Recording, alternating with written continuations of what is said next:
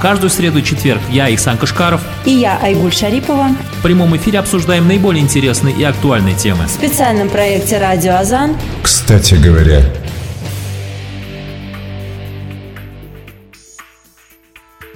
Ассаляму алейкум, рахматуллахи баракатуху, уважаемые радиослушатели. 13.05 показывают часы в студии Радио Азан, а это значит, что в ближайшее время, в этот замечательный четверг у микрофонов проведу его я, ведущий передачи «Кстати говоря», Ихсан Кашкаров.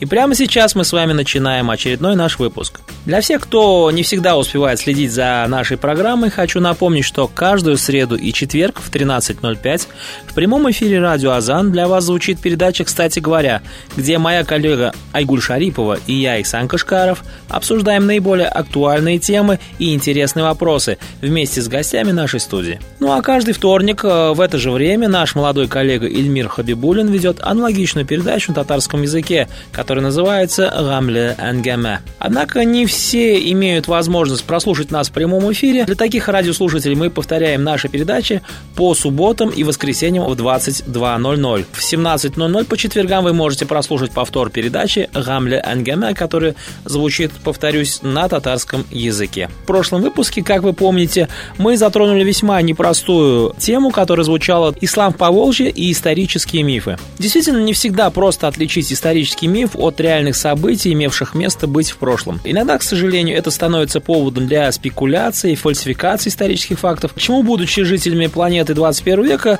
нам с вами нередко приходится быть свидетелями. Далее мы поговорили с вами об исторических мифах, повествующих о проникновении ислама в Поволжье, в частности, в Волжскую Булгарию, по которому первыми ласточками ислама были якобы сахабы посланника Аллаха, саллиллаху алейхиссалям. Но из-за ограниченности эфирного времени мы не смогли рассмотреть эту тему до конца. Сегодня мы решили повторно пригласить к нам в студию кандидата исторических наук, доцента кафедры татароведения и тюркологии КФУ, замечательного историка и прекрасного рассказчика Оскара Александровича Гатина. Сегодня мы попытаемся узнать, насколько эти мифы были близки к реальности и как ислам проникал в наш регион. Ассаляму алейкум, рахматуллахи баракатуху, Аскар Александрович.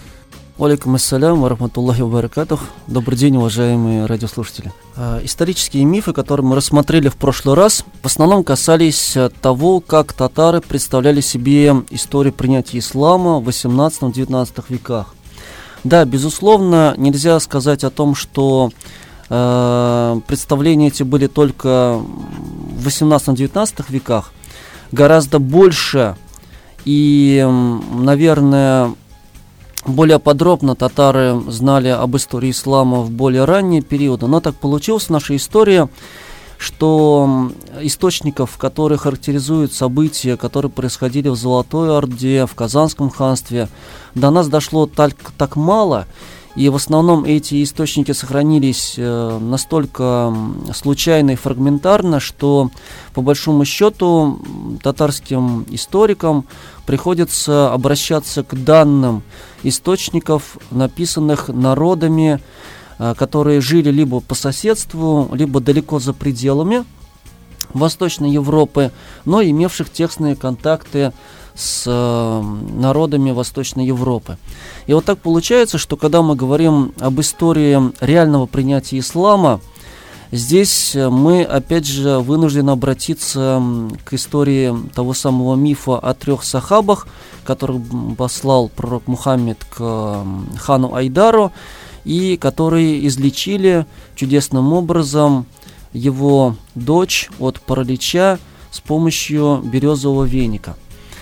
В данном мифе есть два аспекта. Ну, первый аспект мы уже его рассмотрели в прошлый раз и э, отметили то, что с точки зрения хронологии, с точки зрения тех фактов, которые там описываются э, в этом мифе, данные события никак не могли происходить в 630 году.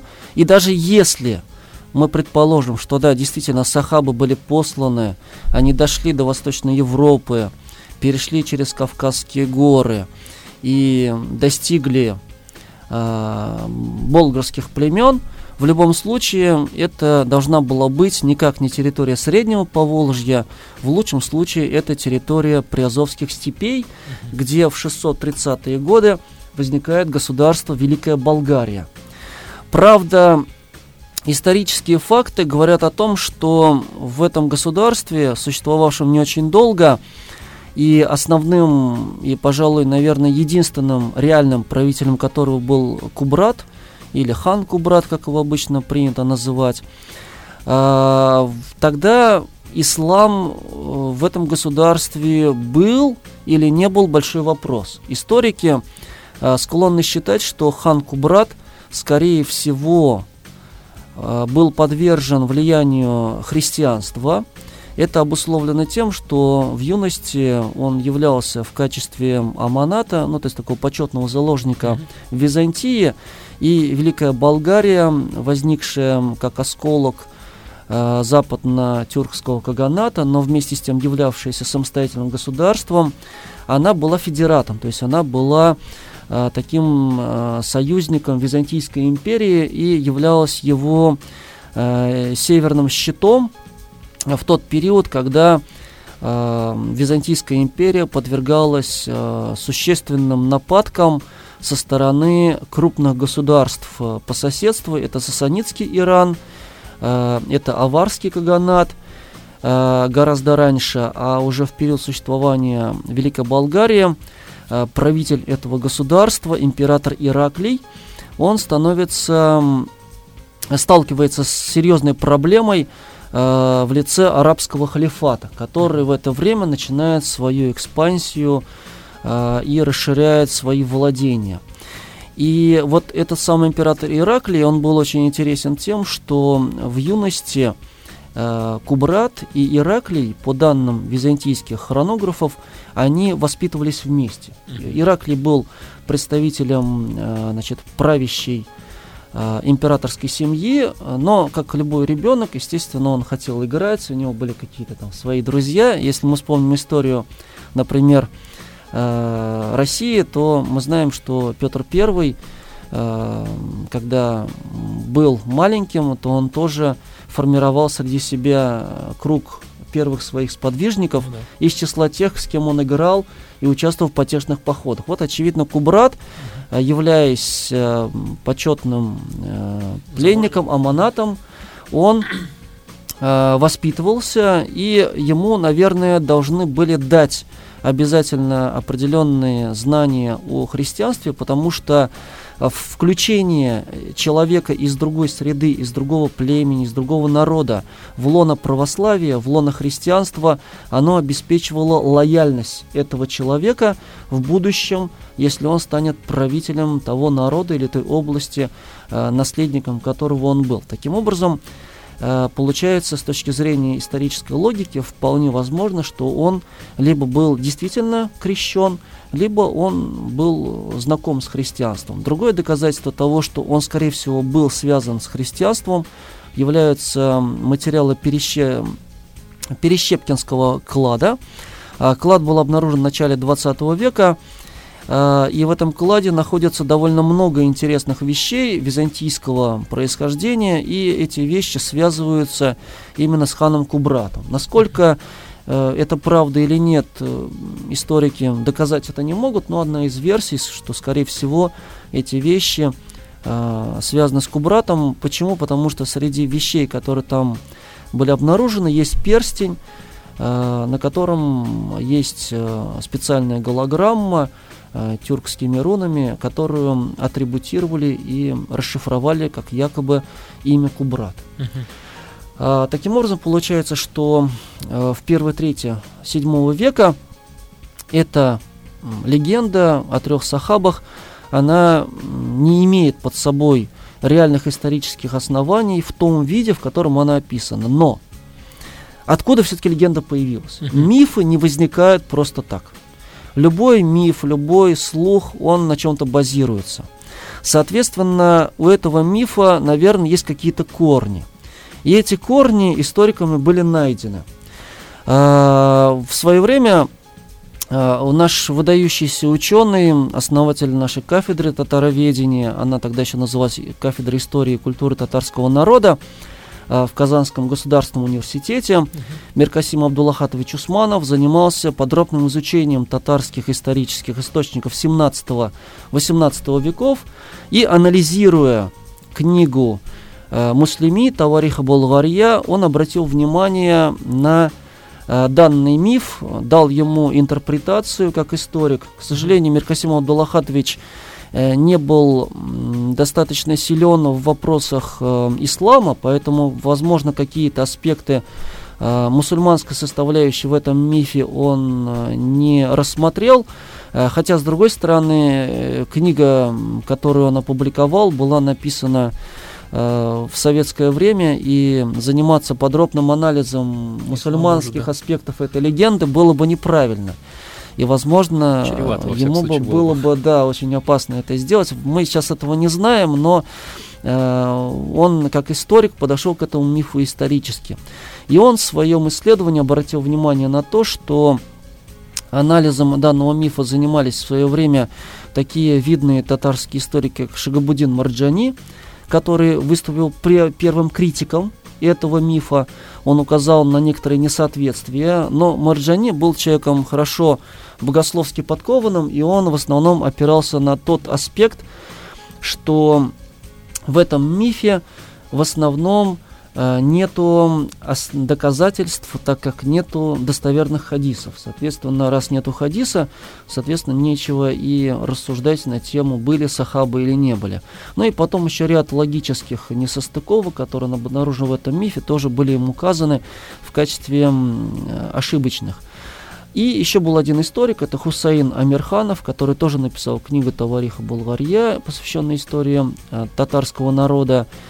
И там тоже он опирается на данные татарских источников, обращается к этому мифу и говорит о том, что в этом мифе тоже есть какие-то несостыковки, э, хотя он был более осторожен в своих оценках, э, нежели Марджани. И именно Маркесим Абдуллахатович Усманов э, в своем труде одним из первых обратил внимание на то, что у этого мифа есть созвучный аналог, э, который встречается в работе э, мусульманского путешественника 1-3-12 э, века, которого звали Абу Хамид Аль-Гарнаты. Слово Аль-Гарнаты нас отсылает сразу же на юг Испании, в Гранаду.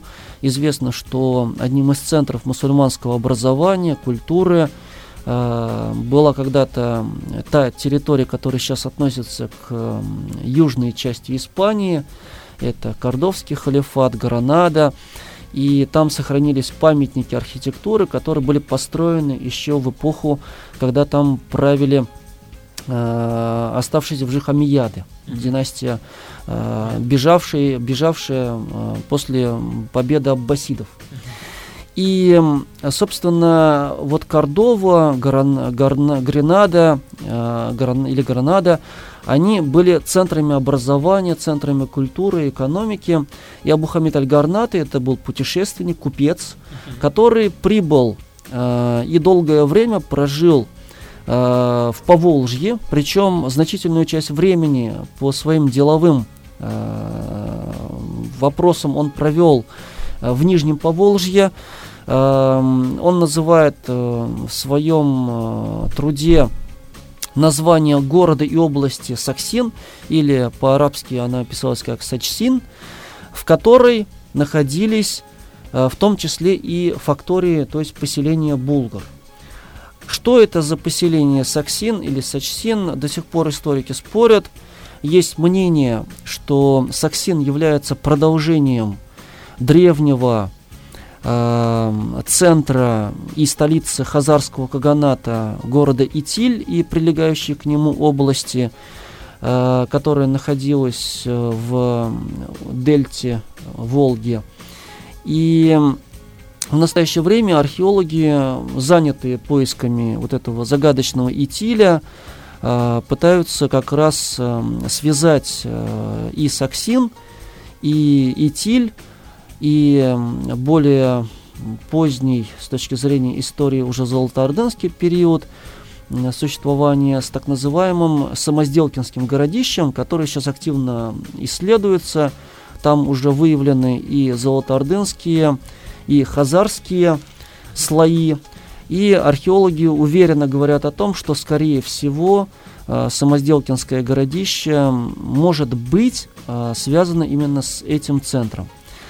Э, и, э, находясь в Саксине, э, имея тесные торговые контакты с местным населением, он хорошо знал о том, какие народы, государства находятся в Восточной Европе поблизости. И, в частности, он сообщает о том, что одну из зим он прожил в Болгаре, причем в данном случае город, именно город Болгар он называет, то есть не страна Болгар, а именно город Болгар. И он говорит даже о том, что, находясь там, Э, у него умер э, сын, и характеризуя климат данной территории, он указывает на то, что зимы там настолько холодные, настолько сильные морозы, что земля застывает, и умершего человека местное население похоронить не может, и они э, трупы хранят до того, пока земля не прогреется, не оттает, и в частности, вот он говорит, что мой сын тоже умер зимой, uh-huh. и три месяца он лежал, э, то есть они не могли его похоронить, потому что э, разбить э, замерзшую землю было очень тяжело.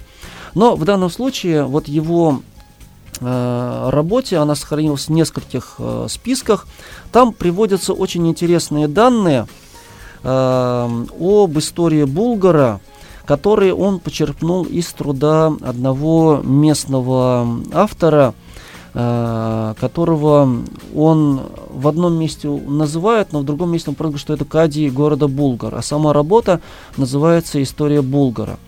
Вот в данном случае я просто приведу цитату. В переводе на русский язык эта работа была опубликована Эм, в советское время, в 80-е годы, в переводе одного из видных эм, советских и российских арабистов Большакова, э, приведу только цитату, в которой он описывает происхождение слова «булгар» и историю э, принятия ислама булгарами. Э, вот что пишет Гарнаты. А смысл слова «булгар» – ученый человек. Дело в том, что один человек из мусульманских купцов приехал к нам из Булгара.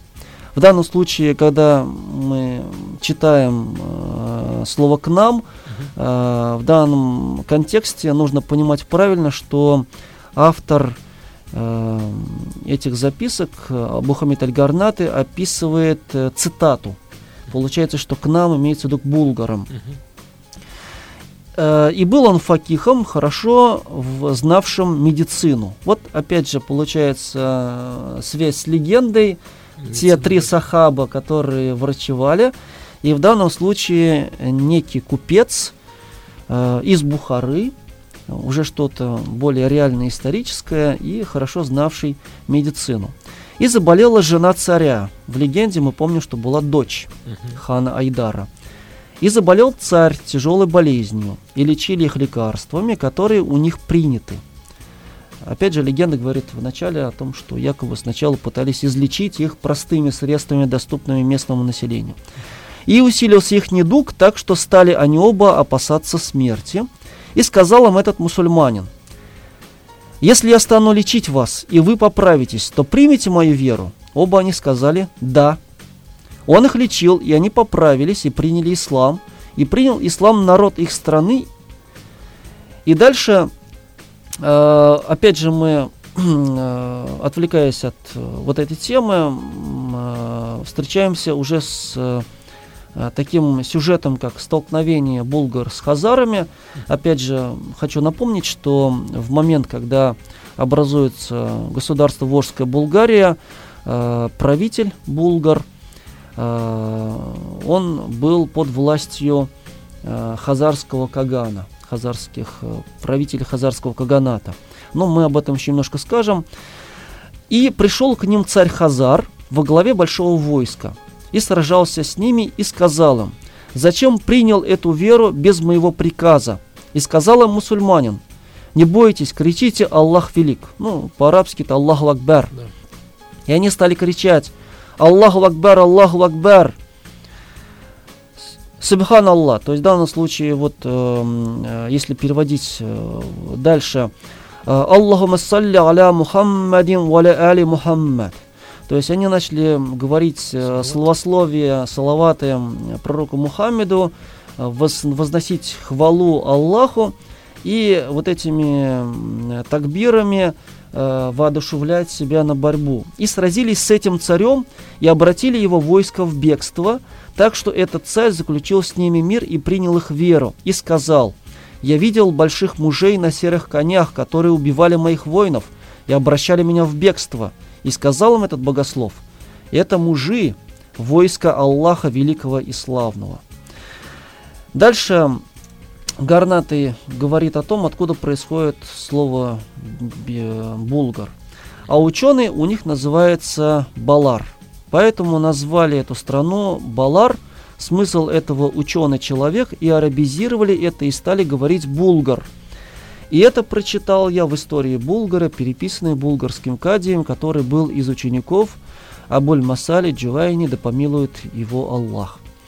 А, вот в этой легенде, э, которую, или точнее в этом историческом предании, которое приводит Абу Хамид Аль-Гарнаты, мы видим гораздо больше реальных исторических фактов. Ну, во-первых, здесь совершенно конкретно указывается о том, что между булгарами и хазарами было противостояние. Угу.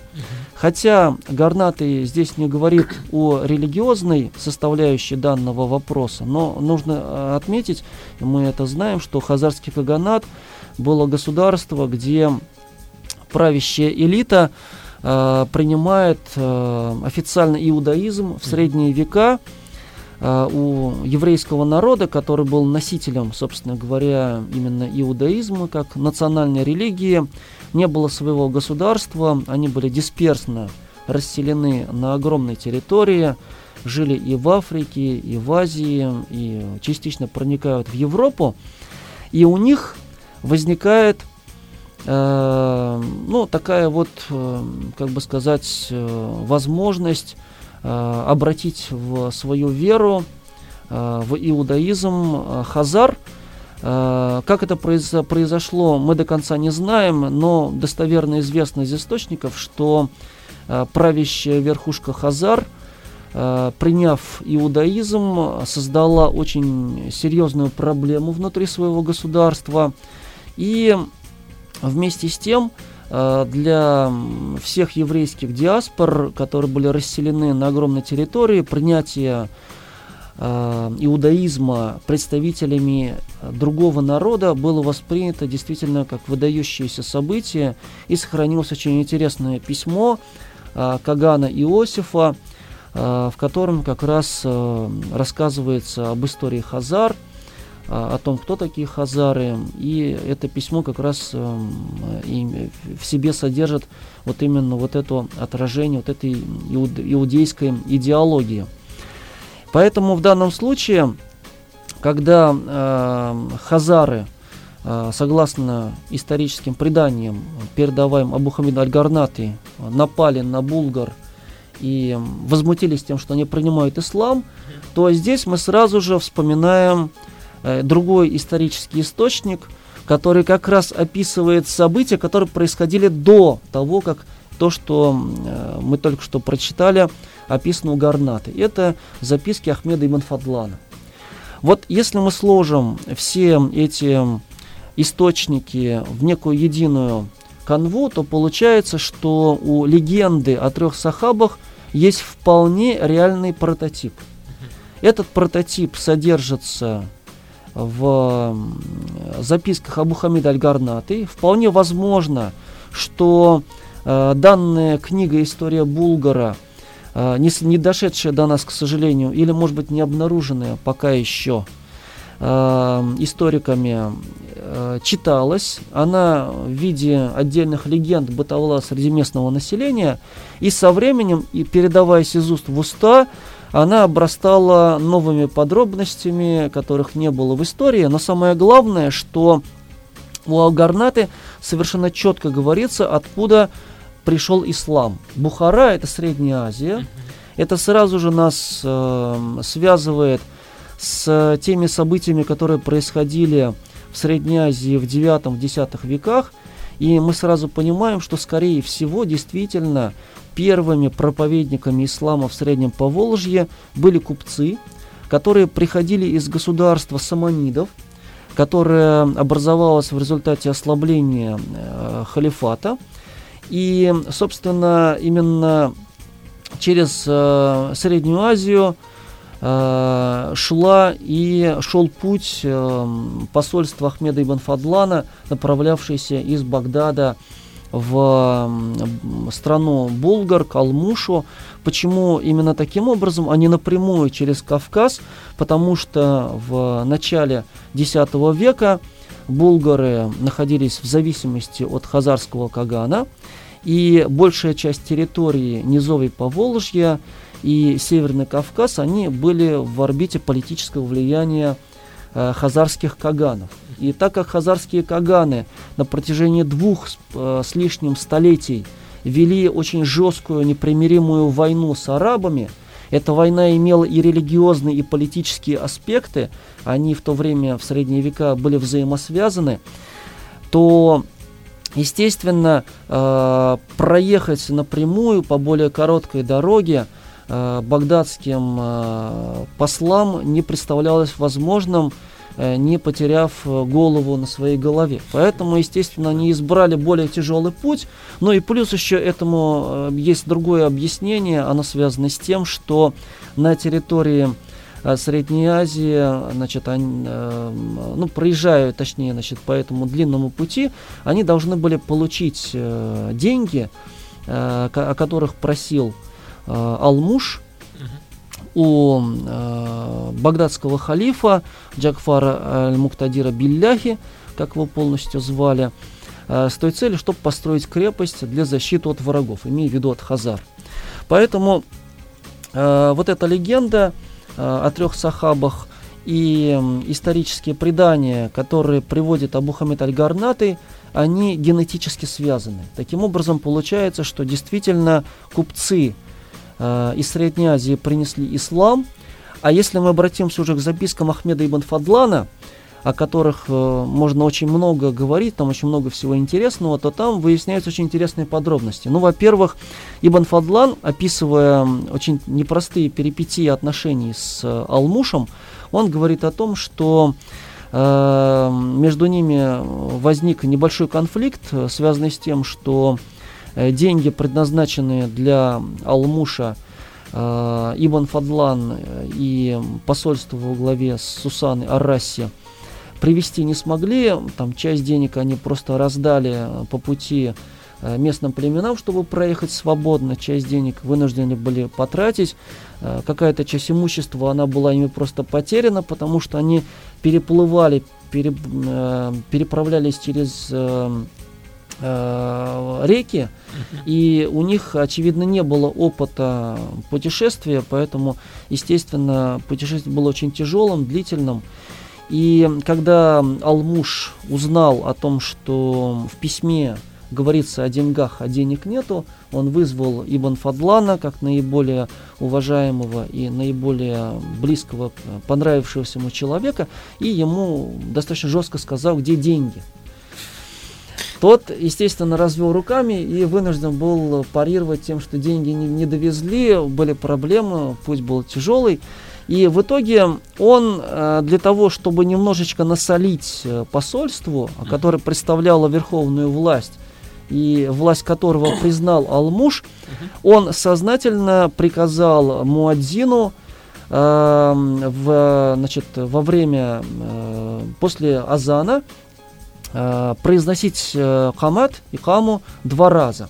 И вот эта маленькая фраза, которая содержится в э, записках Меда Ибн Фадлана, она на самом деле имеет очень глубокий смысл. Почему? Потому что когда прибывают э, посольства из Багдада, естественно, здесь местные политическая верхушка во главе с Алмушем принимает новое имя, значит, признает власть халифа, перестают себя считать вассалами, данниками хазарского государства, каганов, и дальше они должны были воспринять ту традицию, те принципы ислама, которые принесли вот эти самые э, послы. А в это время э, в Багдаде, ну и, собственно говоря, вот на территории Ирака в основном преобладали э, представители шафиитского и ханбалистского масхабов. Историки спорят, какой из этих масхабов был наиболее, но известно, что как бы ханафитский масхаб, он э, хоть и был, но был менее популярным. Зато ханафитский масхаб был очень влиятельным и очень сильным в Средней Азии, uh-huh. в государстве саманидов. Таким образом, получается, что и Ахмед ибн Фадлан – Э, пытается внедрить как будто эту традицию э, другого масхаба, и Алмуш, обращаясь к Муадзину, он говорит, что значит двойная икама, это значит, что ты как бы дел, э, делай призыв, то есть делай как бы камат, с, опираясь на ту традицию, которая была до этого. Uh-huh именно ханафитскую традицию. Таким образом, получается, что уже на рубеже 9-10 веков, еще до посольства, э, которое пришло из Багдада в 922 году э, по европейскому летоисчислению, здесь уже ислам был, хотя он еще был не очень таким зрелым, еще только-только внедрялся, но он был именно ханафитским. И впоследствии ханафитская традиция, благодаря связям с Средней Азией, она здесь утвердилась. Но второй момент, о котором, о котором нужно сказать, и который тоже имеет значение в этой э, легенде, это то, что э, купцы среднеазиатские, которые прибывали э, в Болгар, они действительно имели регулярные контакты, и Волжская Болгария до еще образования, собственно, государства, территории Среднего Поволжья, и после образования была зоной торговых контактов народов Восточной Европы с народами Азии. Поэтому в данной легенде и в записках Ибн Фадлана, где он описывает э, похороны знатного руса, это все говорит о том, что уже в 9-10 веках наш регион был очень важным э, и в политическом, и в экономическом плане местом, где происходил диал экономический диалог культур. А если мы э, перенесемся на тысячу лет позднее, уже во времена Казанского ханства, э, то рядом с Казанью и в самой Казани происходил э, торг, был крупный международный рынок – Э, на гостином острове, куда собирались купцы, и русские летописи описывают, что сюда приходили купцы и из Средней Азии, и из, э, значит, со стороны Кавказа, и русские купцы прибывали, и происходил торг. То есть Среднее Поволжье и вот наш как бы регион Татарстан, это всегда был такой экономический и культурно развитый регион в средние века с момента образования Волжской Булгарии, а гораздо раньше – интенсивные торговые контакты э, позволили сюда привнести сначала э, в качестве, так сказать, э, ислам в качестве такой вот миссии вместе с купцами. Купцы стали первыми миссионерами, проповедниками, а уже с 922 года ислам становится официальной идеологией государства, возникает само государство, и таким образом Волжская Болгария становится мусульманским государством, а у татар ислам становится основной религией, которая повлияла на формирование культуры э, и э, глубоко повлияла на всю нашу историю и менталитет. Спасибо большое, Оскар Александрович, за столь содержательный, интересный, а главное весьма полезный для многих рассказ. Гостем нашей студии сегодня был кандидат исторических наук, доцент кафедры татароведения и тюркологии при КФУ Оскар Александрович Гатин, который рассказал нам о мифах и реальности распространения ислама в Поволжье. У микрофона в студии для вас работал я, Ихсан Кашкаров. Всех вам благ, оставайтесь с нами. Ассаляму алейкум рахматуллахи ва